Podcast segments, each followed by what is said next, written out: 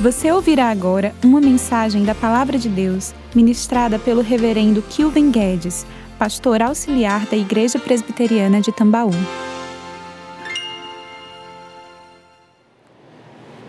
Bom dia, irmãos. Graça e paz do Senhor a todos. Amém? Enquanto as crianças se dirigem ao departamento infantil, quero convidá-los a abrir a palavra do Senhor no Evangelho de Mateus, capítulo 25. Nós faremos a leitura a partir do versículo 1, nessa tão famosa parábola que algumas Bíblias colocam o título de Parábola das Dez Virgens.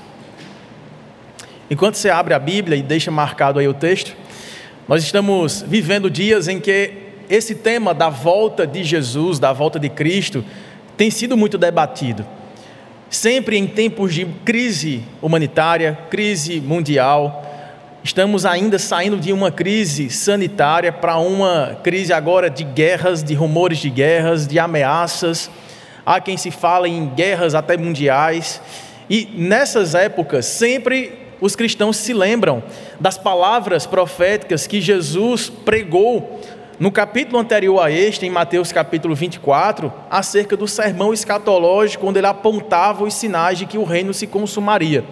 Então, no capítulo anterior desse texto que nós vamos ler agora, Jesus está garantindo para os seus discípulos que, apesar do fato de ele ter vindo ao mundo e precisar voltar para o Pai, que ele garante a sua volta, que ele retornaria para o seu povo para restaurar todas as coisas. Só que nós não temos aqui, nesse sermão escatológico, os detalhes de como isso vai acontecer, quando vai acontecer, mas nós temos sinais de que de fato eles vão acontecer de que todos os eventos que cercam esse tema do retorno de Cristo dizem respeito à vívida esperança da Igreja de Cristo de que, apesar de vivermos tempos difíceis, de desamor, de guerras, de confrontos, de ameaças, de ódio consumado uns para com os outros, o Senhor disse que isso ainda não seria o fim, de que o mundo não acabaria em uma guerra, mas de que esse movimento desconfortável, de desamor, de destruição mútua,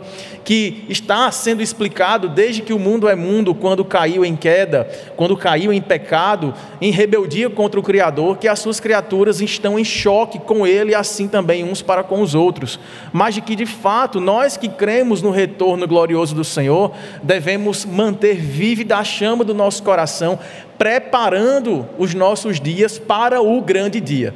E para falar desse preparo para o grande dia, Jesus então escreve três parábolas que vêm logo na sequência dessas profecias acerca da, do retorno glorioso do Senhor, para nos trazer a essa responsabilidade de que devemos cuidar dos nossos dias, cuidar do nosso coração, cuidar da nossa vida, para que de fato os sinais da consumação do reino de Deus possam nos tornar alertas preparados para receber o Senhor e encontrar-se com Ele. Antes de nós lermos o texto, eu lembro aqui de uma conversa com o pastor Carlos Alberto, conhecido de alguns dos irmãos aqui, quando pastoreava a época a nossa igreja lá em Campina Grande, igreja Prestrena Renascer, nós fizemos parte ali durante algum tempo. E aí ele sempre costumava conversar com os jovens e trazer um argumento muito forte acerca da validade da nossa fé e de quanto valeria a pena ou calcularmos o custo e dizer vale a pena pagar o preço, por assim dizer, manter-nos fiéis, manter-nos crentes, cuidarmos do nosso coração, ainda que em nossa adolescência e juventude, tão ameaçada pelas ofertas do mundo. E o argumento dele era simples: se nós estivermos certos, se a Bíblia ela é verdadeira, se de fato Jesus veio para salvar pecadores, prometendo voltar para restaurar todas as coisas, e que só estarão com Ele aqueles que crerem verdadeiramente no Senhor e viverem para, os, para a sua inteira glória, esses estarão salvos, e que também, por outro lado, aqueles que não crerem assim, aqueles que não se prepararem para este grande reencontro, eles não terão a chance ou uma segunda chance de estarem com o Senhor em salvação eterna, eles estarão estarão perdidos, se isso tudo for correto, então vale a pena viver para a glória do Senhor. Vale a pena renunciar ao próprio eu, tomar a nossa cruz e seguir Jesus.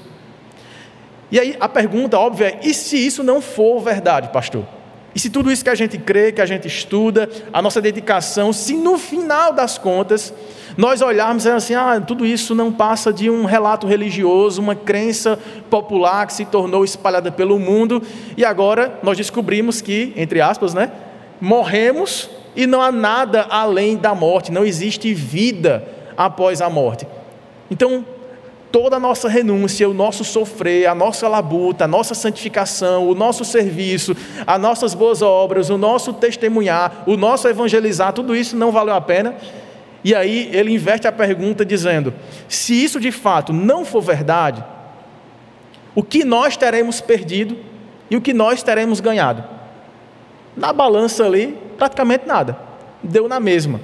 Mas se tudo for verdade e a pessoa apostou de que não haveria essa vida, que não haveria essa vida eterna após a morte, aí sim a pessoa fez uma aposta mal sucedida. Ela foi imprudente, porque ela apostou que toda a sua vida não valeria o custo de se dedicar em prol de uma expectativa de uma vida eterna, e assim ela arriscou toda uma eternidade por alguns anos de dedicação diante de uma mensagem que nós a chamamos de evangelho.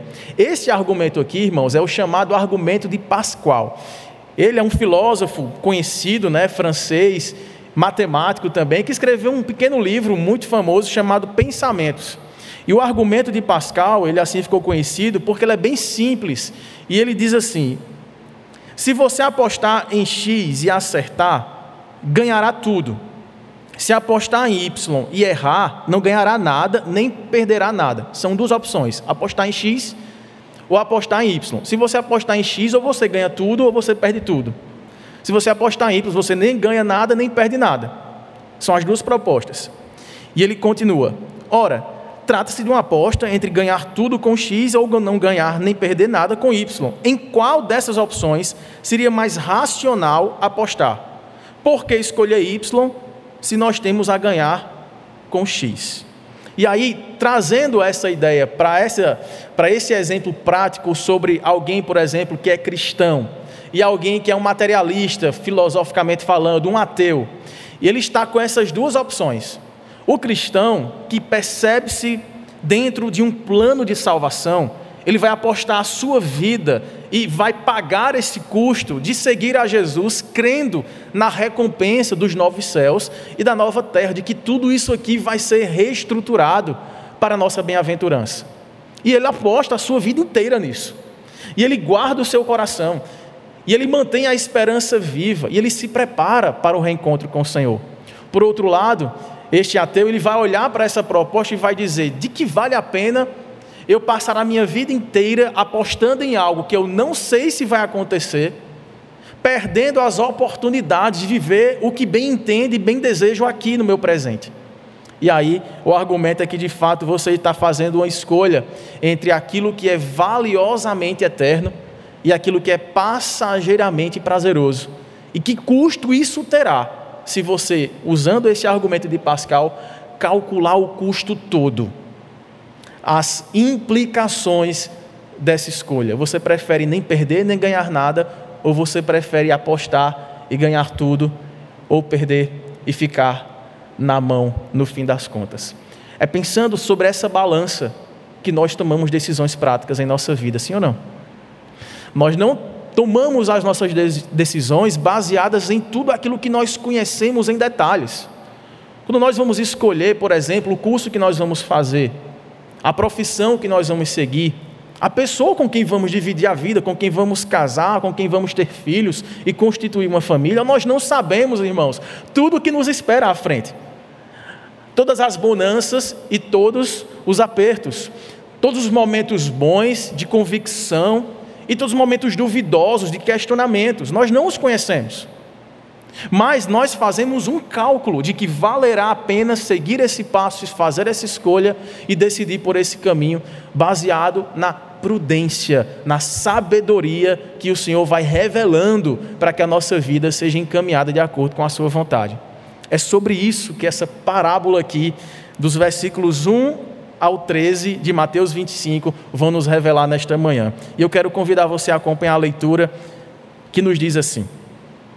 Então o reino dos céus será semelhante a dez virgens, que tomando as suas lâmpadas, saíram a encontrar-se com o noivo. Cinco dentre elas, ou seja, metade delas, eram nécias ou imprudentes. E cinco delas eram sábias, eram prudentes. As nécias, ao tomarem as suas lâmpadas, não levaram azeite consigo. No entanto, as prudentes, além das lâmpadas, levaram azeite nas vasilhas. E tardando o noivo, foram todas tomadas de sono e todas adormeceram. Só que quando deu meia-noite, ouviu-se um grito: Eis o noivo! Saí ao seu encontro. E então elas se levantaram, todas aquelas virgens, prepararam as suas lâmpadas. E as nécias disseram às prudentes: Dá-nos um pouco do vosso azeite, porque nas nossas lâmpadas elas estão se apagando. Mas as prudentes responderam: Não, para que não nos falte a nós e a vós outras. É melhor que vocês possam sair agora, antes que o noivo chegue, e assim vendam e, e vão até a venda e comprem esse azeite. Só que saindo elas, as nécias, né, para comprar o azeite, chegou o noivo. E as que estavam apercebidas ou preparadas entraram com ele para as bodas. E fechou-se a porta. Mais tarde chegaram as virgens nécias clamando: Senhor, Senhor, abre-nos a porta. Mas ele respondeu: Em verdade vos digo que não vos conheço. E aí Jesus conclui essa história com a lição geral da parábola, dizendo: Vigiai, pois, porque não sabeis o dia e nem a hora. Amém? Vamos orar uma vez mais para que Deus fale conosco. Feche seus olhos, você que está aqui, você que está em casa também acompanhando na transmissão. Vamos pedir que Deus possa nos falar ao coração através do seu Santo Espírito. Maravilhoso Deus, nosso Pai, nós queremos te agradecer por essa oportunidade, Senhor, de meditarmos na tua palavra. E queremos pedir que, apesar de nossas limitações, tu fales conosco, aplicando essas verdades ao nosso coração, a fim de que estejamos preparados para reencontrar-nos contigo. Nós pedimos assim, em gratidão ao Senhor, em nome para a glória de Jesus. Amém.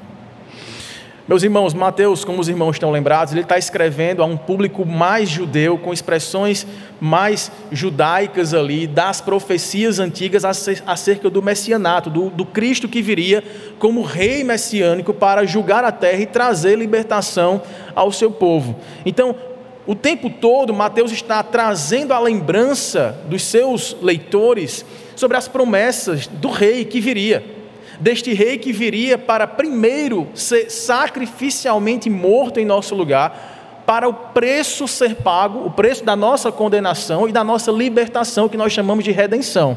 Só que este rei que veio trazer o reino dos céus para a terra, ele não veio em carruagens, em palácios, com armas, com um poder militar que viesse, por exemplo, desbaratar o Império Romano, que ali, entre aspas, aprisionava, subjugava o chamado povo de Deus. Ele veio para um reino espiritual. Jesus falou assim: O meu reino não é deste mundo, é um reino espiritual. Vocês estão vendo que os cegos vêm, os coxos andam, as pessoas são salvos dos seus espíritos malignos e o evangelho da salvação tem sido pregado aos pobres. Esses três sinais foram aqueles os quais foram prometidos por Isaías, por Ezequiel, por Jeremias, por todos os antigos profetas, acerca deste grande livramento, desta grande salvação.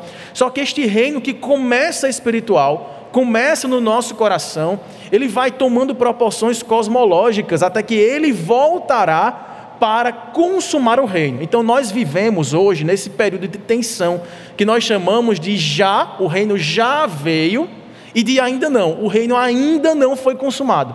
Porque quando ele for consumado, Cristo voltará não como cordeiro para morrer numa cruz, sacrificialmente para tirar os pecados do mundo. Ele virá como leão rugindo para julgar a terra. Com um cetro de justiça, ele vai julgar as nações e vai estabelecer uma terra restaurada, uma terra redimida, para que o seu povo habite e reine eternamente. Este é o plano que todas as profecias revelam que Cristo cumpre em si mesmo, em parte nessa primeira vinda e em parte quando ele voltar. Nessa parte final, nessa tensão que aproximava Jesus da cruz, ele está instruindo seus discípulos acerca da realidade do que era necessário acontecer para que o reino viesse a ser consumado. Ele precisava primeiro trazer a vitória sobre a morte sobre o pecado e sobre Satanás. Tendo ressuscitado ao terceiro dia, ele voltaria para reinar definitivamente com a sua igreja. Então ele conta essas três parábolas aqui para trazer encorajamento e ao mesmo tempo senso de responsabilidade, de vigilância para os seus. De modo que, de fato, irmãos, a, a parábola encerra com essa frase sobre vigiai, pois, porque não sabeis o dia e nem a hora. Essa tinha sido a pergunta que tinha sido feita a Jesus no capítulo anterior. Jesus, quando é que essas coisas suscitarão? Quando é que esse reino finalmente será consumado? Quando é que finalmente os céus e a terra se tornarão novos? E aí Jesus não dá essa data, diz que isso pertence ao desígnio inteiro do Pai, mas que de fato ele voltaria, essa é uma verdade indubitável e que nós devemos desde já nos preparar para ela. Quando ele conta então essa parábola, a história trata aqui, irmãos, de uma história que deveria ser muito comum a quem estava ouvindo aqui o relato de Jesus. Como vocês devem estar lembrados, Jesus usava desse recurso da parábola para ser mais direto e decisivo em um ensinamento. Então, se ele estava querendo dizer aqui sobre a importância da vigilância para aguardarmos o grande dia do seu retorno, ao invés de ele ficar trazendo aqui palavras argumentativas, lógicas, mostrando aqui que de fato valeria a pena calcular o custo da vida toda, tendo em vista a eternidade, ele conta uma história, para que se torne mais vívido e traga um poder de maior decisão para a sua audiência. Então ele faz isso contando essa história, e ela começa dizendo que o reino dos céus será semelhante a dez virgens, e que elas, tomando as suas lâmpadas, elas deveriam sair ao encontro com o noivo. Então, aqui, de cara, nós temos um contexto de um casamento. Um casamento à moda antiga do judaísmo praticado na época. Os irmãos devem estar lembrados se o casamento judaico, nos moldes judaicos desse, desse tempo antigo, era a principal celebração social e que não era apenas uma noite, demandava pelo menos uma semana de festejos, de várias cerimônias. Nós aqui ocidentais estamos acostumados com a cerimônia do casamento que passa por um momento ali que não dura mais do que um dia, mas eles estavam acostumados a fazer uma grande festa familiar, juntar amigos, pessoas da cidade, e isso incluía uma procissão. Essa procissão está aqui ilustrada nessa história com dez virgens ou dez moças que provavelmente eram, eram, amigos íntimos ou amigas íntimas da noiva e que elas estavam aguardando o noivo chegar para saírem para esses festejos, para essa procissão, para essa caminhada noturna que fazia parte da tradição da época. Quem explica melhor essa tradição é o teólogo americano D.A. Carson, bem conhecido de alguns irmãos, que ele dizia assim: normalmente o noivo, com alguns amigos íntimos, deixava sua casa para ir até a casa da noiva, onde havia várias cerimônias seguidas de uma procissão pelas ruas depois do anoitecer até a sua casa. As dez virgens aqui desse texto, dessa história, podem ser madrinhas que ajudaram a noiva. E elas esperam encontrar o noivo em sua vinda da casa da noiva. Esperava-se que todas ou todos na procissão carregassem sua própria tocha ou sua própria lâmpada, sua própria lanterna, porque era uma caminhada noturna. E esse dado é interessante. Aqueles que não tinham a sua própria tocha seriam assumidos como penetras, como invasores da festa, como mesmo bandidos, pessoas que não estavam ali com boas intenções de celebrar aquela nova família sendo constituída. Então, essas festividades, que poderiam durar vários dias, começariam formalmente na casa do noivo. Então, com esse contexto histórico sobre essa festa de casamento, nós temos um noivo que sai da sua casa para encontrar, junto com amigos íntimos, a sua noiva com amigas íntimas, e eles sairiam em festejos, com músicas, com batuques, com danças, pela cidade à noite, e cada um deveria ter a sua lâmpada na mão. Se alguém fosse apanhado dentro daquela festa sem a lâmpada, era sinal que ele poderia estar sendo um invasor daquela festa. Então ele poderia ser ali excluído, ele não deveria fazer parte. Então, daí o contexto em que Jesus está contando essa história acerca desse casamento, e a tensão começa quando Jesus fala que metade desse grupo, das amigas da noiva, não estavam preparadas, não estavam carregando a sua própria lâmpada. Elas tinham a lâmpada, mas não tinham a lâmpada completa, não tinham o combustível para mantê-la acesa. Então veja que elas tinham a lâmpada, elas poderiam ali acender o pavio da lâmpada, ela poderia ficar acesa na chegada do noivo, sim ou não? Poderia, mas ao sair para a procissão, por não ter o óleo ali, o, o azeite, o combustível para manter aquela chama acesa, a lâmpada fatalmente o quê? Se apagaria. Caso isso acontecesse, elas não poderiam prosseguir naquela caminhada, naqueles festejos, não poderiam chegar ao local dos comes e bebes, das bodas, né? da, do banquete ali preparado pelos noivos. Então, atenção se dá quando este grupo começa a se demorar ou percebe a demora do noivo. Elas estão esperando ali o noivo chegar com os amigos e o anoitecer já chega, as horas vão passando e elas percebem que de fato o sono chegou o cansaço bateu, talvez se realmente elas eram madrinhas aqui da noiva, amigas mais íntimas da noiva, elas deveriam ter passado o dia ajudando a noiva a se arrumar, a se preparar. Então havia certo cansaço ali, junto com uma certa ansiedade, para que as festas começassem, os festejos pudessem continuar, e elas acabam todas as dez, não só as cinco, as dez moças pegam no sono, tiram um cochilo ali para aguardar o noivo chegar. Alguém que está fora não sabemos se é um dos amigos do noivo que vai na frente para avisar a chegada do noivo, começa a gritar e dizer: Ei, o noivo está para chegar. Sai ao encontro do noivo. As dez acordam, as dez ouvem esse grito e elas saem à porta. Só que aquelas cinco que não tinham azeite, que não tinham óleo em suas lâmpadas, começam a se preocupar e começam a clamar, a pedir socorro àquelas outras cinco amigas que tinham levado o seu azeite. E esse momento de tensão, ele se torna ainda mais complicado quando nesse pedido, ou esse pedido é negado. Veja lá no versículo 9. Mas as prudentes, aquelas que tinham óleo, responderam: Nós não vamos dar parte do nosso óleo para vocês. Por quê? Para não suceder que nos falte a nós e a vós outras. Nós não sabemos, em outras palavras, quanto tempo vai durar essa procissão. A gente não sabe quanto tempo vai durar essa caminhada, esses festejos. Se a gente dividir com vocês, pode ser que falte para a gente e falte para vocês. A noiva vai chegar na festa sem suas amigas, sem as suas madrinhas.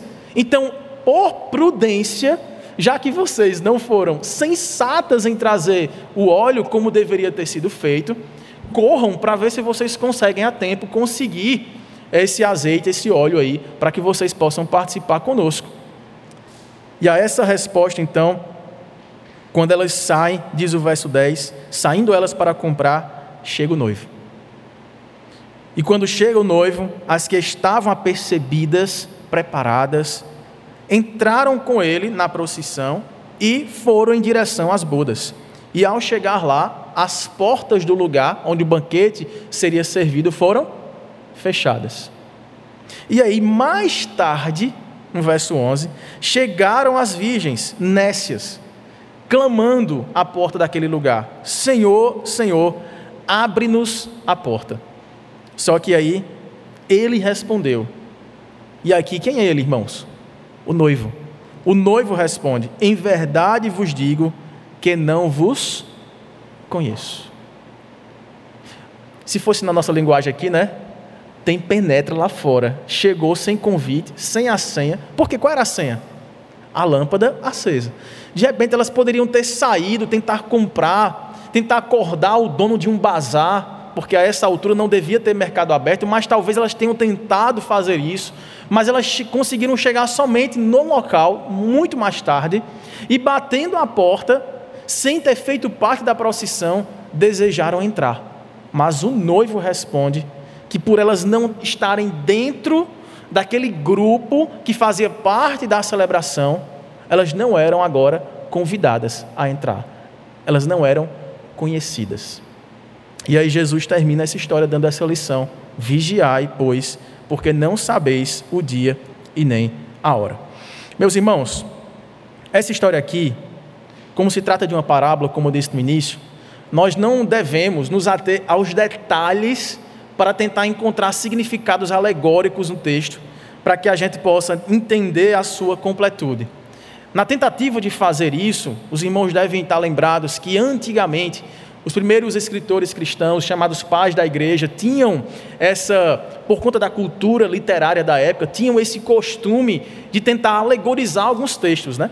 E nós sabemos que parábola não se dá para isso. Ela tem uma história para explicar um contexto, para que nós aprendamos uma lição geral. É lógico que essa lição geral, que aqui ficou claro, estejam preparados, vigiem para a vinda do Senhor, mas ela tem as suas implicações práticas, nós chamamos de aplicações mais específicas, mas nós não devemos atribuir significados específicos a cada um dos elementos, às virgens, a, a, a noiva, a lâmpada, ao óleo, nada disso. Mas na tentativa de fazer isso, por exemplo, Orígenes, que era um dos pais da igreja, ele imaginava que esse óleo aqui, que foi o elemento decisivo, aquilo que faltou para algumas, ele causou a entrada nos festejos, ele teria o significado de boas obras. Então, na vida do cristão, em preparação para receber Cristo quando ele voltar, se não tiver boas obras, não participará dos festejos eternos.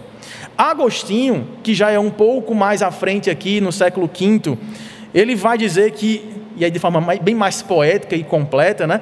Ele vai imaginar alegoricamente que esse azeite aqui, esse óleo, esse combustível das lâmpadas, representaria o coração do homem queimando com uma consciência pura da glória interior manifestada pelas boas obras. então, né, elas estavam dispostas a participar mas o que lhes faltou foi uma consciência pura de manterem-se ali no propósito de servirem com integridade de coração e viverem as boas obras manifestando, a veracidade da sua fé. Lutero, que já, já é né, muitos anos à frente, lá no 16 século, Lutero que se preocupou muito com o tema da fé, porque o combate principal de Lutero no início era exatamente o cuidado de não colocarmos as boas obras antes da fé, como que as boas obras sendo um meio pelo qual nós alcançamos a salvação, ele intensificava os seus ensinos, sua pregação acerca da fé que na graça de Deus, nos justifica dos nossos pecados e, claro, nos conduz às boas obras. Então, para Lutero, ele disse que esse azeite aqui, esse, esse óleo, ele representava uma fé genuína. Então, para ele, havia dez meninas, cinco tinham uma fé genuína, cinco não tinham essa fé genuína, e isso foi decisivo para fazê-las entrar ou não nas bodas do, do noivo.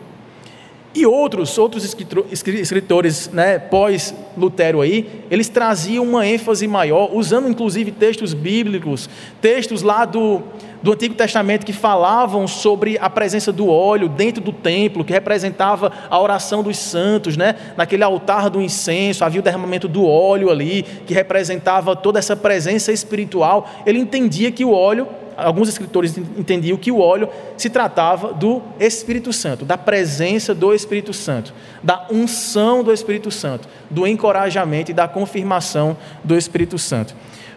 Para além de todos esses detalhes, irmãos, tudo isso não nos é útil para compreender essa lição geral e as suas implicações. A nós nos cabe entender aqui a lição geral e aplicar o nosso coração de acordo com as nossas necessidades. Algumas verdades que são bem claras no texto aqui. Primeira delas, todas as noivas, ou perdão, todas as moças amigas da noiva, elas tinham alguma coisa em comum. Elas estavam ali participando ou prestes a participar de uma mesma celebração. Elas estavam no mesmo local. Todas elas tinham uma lâmpada nas mãos. Todas elas estavam cansadas. E todas elas estavam ali percebendo uma certa demora do noivo em chegar. E todas elas dormiram por causa do cansaço e da demora do noivo. Se você observar, por exemplo, o versículo de número 5, diz claramente que houve um certo atraso do noivo. Tardando o noivo, demorando o noivo, e essa demora frustrava a expectativa dessas moças, todas elas foram tomadas, foram vencidas pelo sono e adormeceram. E aí, à meia-noite, ouviu-se o grito e finalmente chegou o noivo. Primeira coisa que a gente aprende aqui: se todas dormiram, todos que devem estar preparados para esse, esse encontro com o Senhor, quando Ele retornar para nos buscar, nós não devemos fazer dessa espera, que para nós é uma espera cansativa muitas vezes, dolorosa muitas vezes, nós clamamos junto com a igreja de todos os tempos: Maranata, ora vem, Senhor Jesus. Olha a situação em que estamos, olha o mundo caótico que o Senhor havia proferido, todas aquelas advertências e alertas. Nós precisamos que o Senhor volte, que o Senhor venha logo. Mas não é uma espera que deve nos levar a uma inquietude.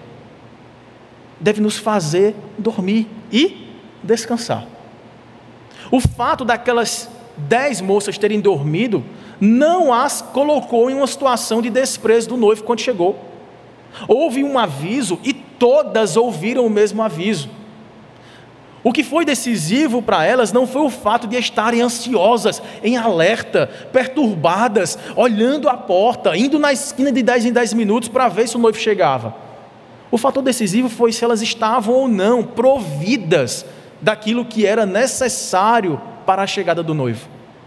Portanto, nessa espera, irmãos, que muitas vezes para nós é tão difícil e alguns na ansiedade de facilitar, digamos assim, esse caminho de esperança de um coração que está esperando pela chegada do rei, começaram a atribuir datas, marcar eventos, Agora sim, Jesus vai voltar porque tais e tais sinais estão acontecendo. Quando na verdade, como nós dissemos no início, esse capítulo inteiro de Mateus 24, do sermão profético de Jesus, ele disse que nós já estamos nos últimos dias desde que Jesus venceu a morte, o pecado e Satanás na cruz do Calvário. E de que nesses últimos dias haveria guerras, rumores de guerras, desamor, haveria perseguições, fome, haveria desavenças, desunião, ódio, e que o amor se esfriaria de quase todos, mas que isso ainda não era o fim. Eram sinais de que de fato ele voltaria para tornar novas todas as coisas. Então, embora nosso coração muitas vezes seja movido por expectativas messiânicas do retorno do Messias, assim como esses judeus que aqui ouviam Jesus estavam há muitos séculos ansiosos, aguardando a chegada do Messias, nós não devemos ser confundidos por falsas expectativas, mantendo-nos ansiosos e muitos até com medo com medo de Jesus voltar em algum momento em que nós não estivermos alertas, servindo na igreja. Meu Deus, não volte enquanto eu estiver dormindo. Vai que eu tenha um sonho, mesmo na hora, que não seja aquele melhor sonho.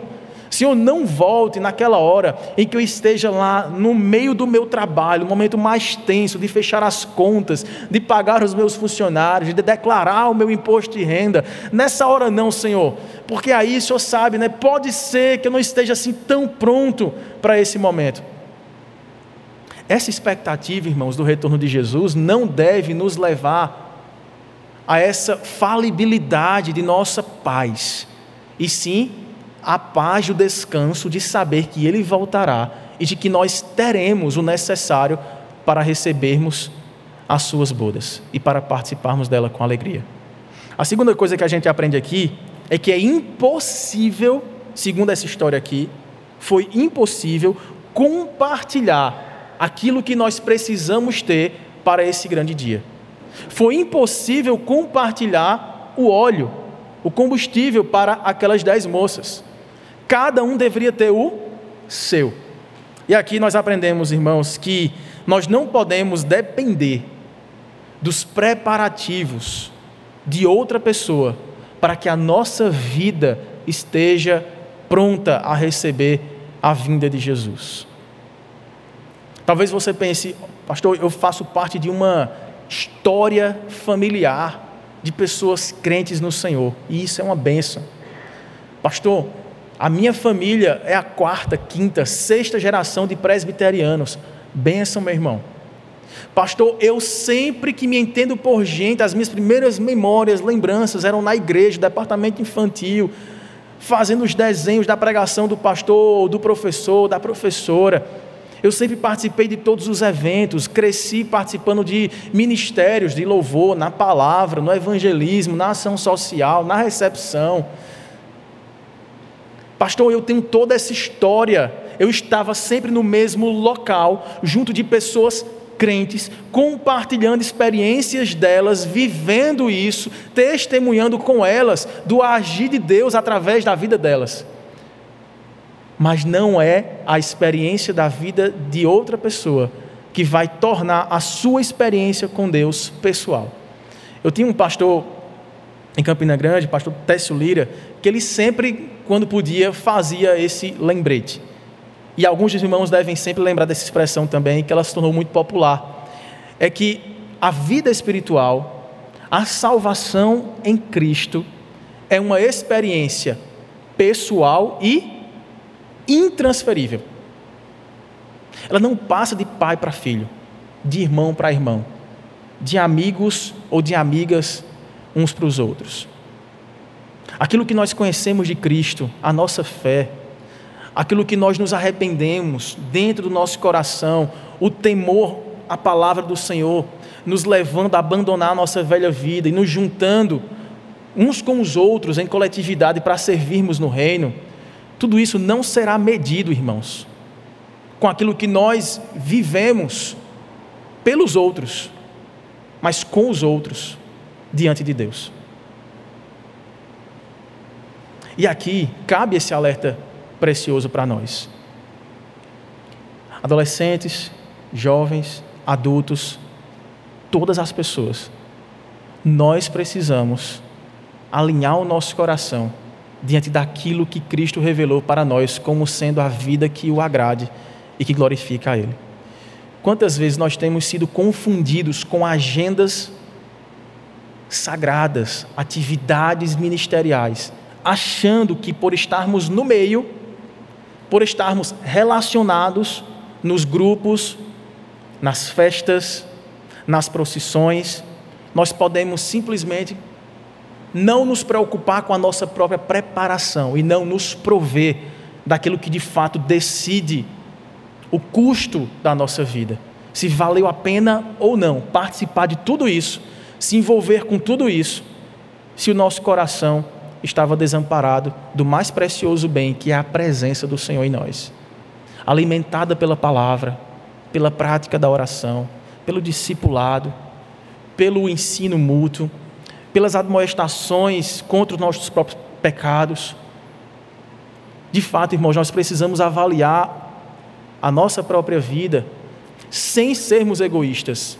A gente deve sim nos preocupar uns com os outros, o chamado a essa experiência pessoal intransferível não é egoísta, não é em si mesmado. Ele tem esse olhar para o outro, mas não em dependência dos recursos espirituais que o outro tem buscado desenvolver, como se eles fizessem parte da minha história também, pelo fato de eu estar perto.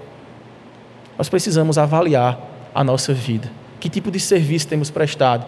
Se isso é fruto de um desejo de que os proventos das boas obras me justifiquem no fim das contas e, portanto, eu vou me envolver com o máximo de programações possíveis, ou se de fato aquilo que eu faço é uma resposta ao chamado de Deus no meu coração que me tirou de um local de trevas e me deu a chama verdadeira do Evangelho para que, iluminando o meu caminho, eu possa caminhar com minha própria lanterna com meu próprio combustível, mas junto de outras pessoas que também carregam a sua própria lanterna, que também estão na mesma caminhada e que juntas participarão das bodas do Cordeiro. E por fim, nós devemos nos lembrar que o fato de não sabermos a hora, o dia, não termos a convicção de como estaremos, o que faremos, onde estaremos quando Jesus voltar, não deve nos tornar ao mesmo tempo, inquietos, ansiosos e amedrontados, mas também não nos tornar relaxados a ponto de não nos prepararmos para esse grande dia. Sabe aquele descanso prudente? Aquela aquele sono que nos traz a certeza de que eu posso descansar porque há alguém que trabalha enquanto eu durmo. Que o Senhor que me conquistou a vida e a vida eterna não é aquele que depende das minhas forças para manter a vida eterna nas minhas mãos, Ele é quem segura a minha mão e quem me mantém preparado para esse grande dia. Isso tudo, irmãos, deve ser fruto de um relacionamento pessoal com o Senhor. Nós não sabemos os detalhes de como tudo isso vai acontecer. O que nós sabemos é que Jesus voltará. E quando ele voltar, ele não vai procurar denominação. Ele não vai procurar carteirinha de membro. Ele não vai procurar a história de serviço cristão que você prestou, mesmo que com sinceridade de coração, querendo servir uns aos outros e fazendo da sua melhor forma, com seus maiores esforços. Ele quer saber como está o seu coração, se ele continua aquecido com a chama do Evangelho, que faz com que você se dobre todos os dias em arrependimento dos seus pecados e não buscando justificá-los diante das pessoas. Ele quer saber se a fé que habita o seu coração é uma fé genuína e não morta porque frutifica frutos de justiça, de bondade, de serviço, mas não querendo comparar-se com as pessoas em busca de, ah, se eu estou melhor do que Fulano, eu posso ficar relaxado e tranquilo, já estou fazendo mais do que a média. O que vai importar na decisão da nossa vida, e de fato, este é o custo do discipulado, este é o custo daqueles que se preparam para encontrar-se com o Senhor, é se de fato vivemos, nos movemos e existimos para a glória de Cristo. Eu não sei como está seu coração hoje. Talvez você diga assim, pastor, eu até acendi a chama para levantar da cama e chegar aqui para participar desse culto, mas de fato meu combustível ficou todinho em casa. Há perdão que eu preciso liberar. Isso tem afogado a minha lâmpada, tem me mantido gélido dos meus relacionamentos.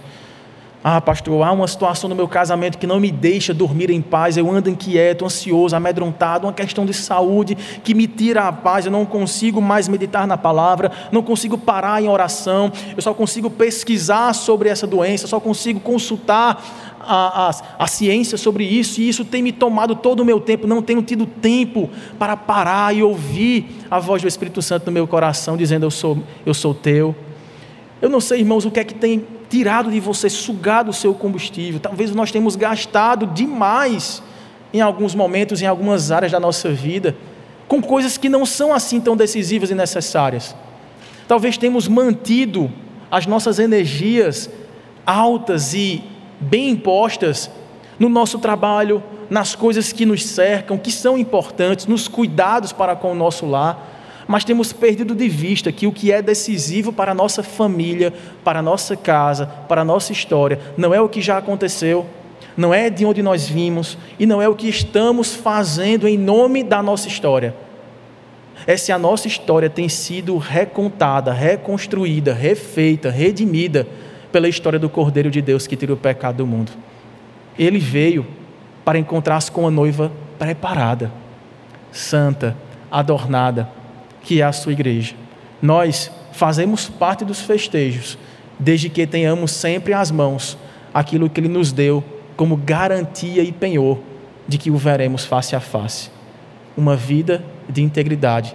O Espírito Santo confirmando no nosso coração a fé e as boas obras que glorifiquem ao Pai e a certeza de que tudo isso não está sendo em vão. Se o custo para você, meu irmão, minha irmã, tem sido alto demais, Vinde a mim, os que estáis cansados e sobrecarregados. Eu vos aliviarei e achareis em mim descanso para a vossa alma. Descanse, aguarde no Senhor e prepare-se, porque Ele vem. Vamos orar?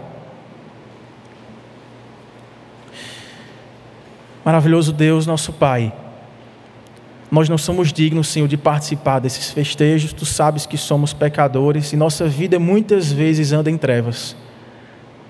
Somos muitas vezes conduzidos, Pai, para lugares, situações, relacionamentos, investimentos, que para nós parecem caminhos bons, mas que tua palavra mostra que são caminhos perigosos, perigosos até a morte. Tua palavra diz que ao homem é dado o fazer planos, mas que a resposta certa dos lábios vem do Senhor. Nós apresentamos diante de Ti os nossos planos nesta hora, a nossa vida, a nossa história, o que queremos, o que desejamos para o restante desse ano, sem saber se esse ano chegará ao fim na atual dimensão na qual vivemos. O que queremos mesmo é que o Senhor volte. O que queremos mesmo, Senhor, é que este mundo em causa, em trevas, seja refeito, iluminado para todo sempre, experimentando a tua bondade plena. E nós também sabemos, ó Pai, que esse dia chegará, embora não o conheçamos, nem, o sab nem sabemos quando ele de fato acontecerá. Mas o que precisamos é que estejamos preparados para ele. É que o Senhor mesmo arranque de nós tudo aquilo que tem tirado o nosso tempo, o nosso talento, o nosso tesouro do centro da tua vontade. Perdoa, Senhor, todas as vezes que gastamos os nossos recursos naquilo que não convém, que não é valiosamente eterno. Nos perdoe a falta de sabedoria, a falta de prudência em nossas decisões, em nossas escolhas. Nos, nos ajude, ainda que seja em alto custo, ainda que precisemos renunciar muita coisa. Nos ajude, Senhor, a tomar a cruz e a seguir a Jesus, custe o que custar, a fim de que estejamos preparados, atentos à tua voz, atentos, ó Pai, à tua chegada e nos apresentemos santos e irrepreensíveis diante do Senhor, porque o Senhor prometeu que esta boa obra começada em nós seria completada até o teu dia. Nós aguardamos o teu dia e pedimos: Vem, Senhor, estamos aqui, prepara-nos e nós estaremos contigo para todo sempre. Em nome de Jesus. Amém. Você encontrará mensagens como esta, além de outros conteúdos e informações, nos canais oficiais da Igreja Presbiteriana de Tambaú, no Facebook, Instagram e YouTube. Deus abençoe sua vida.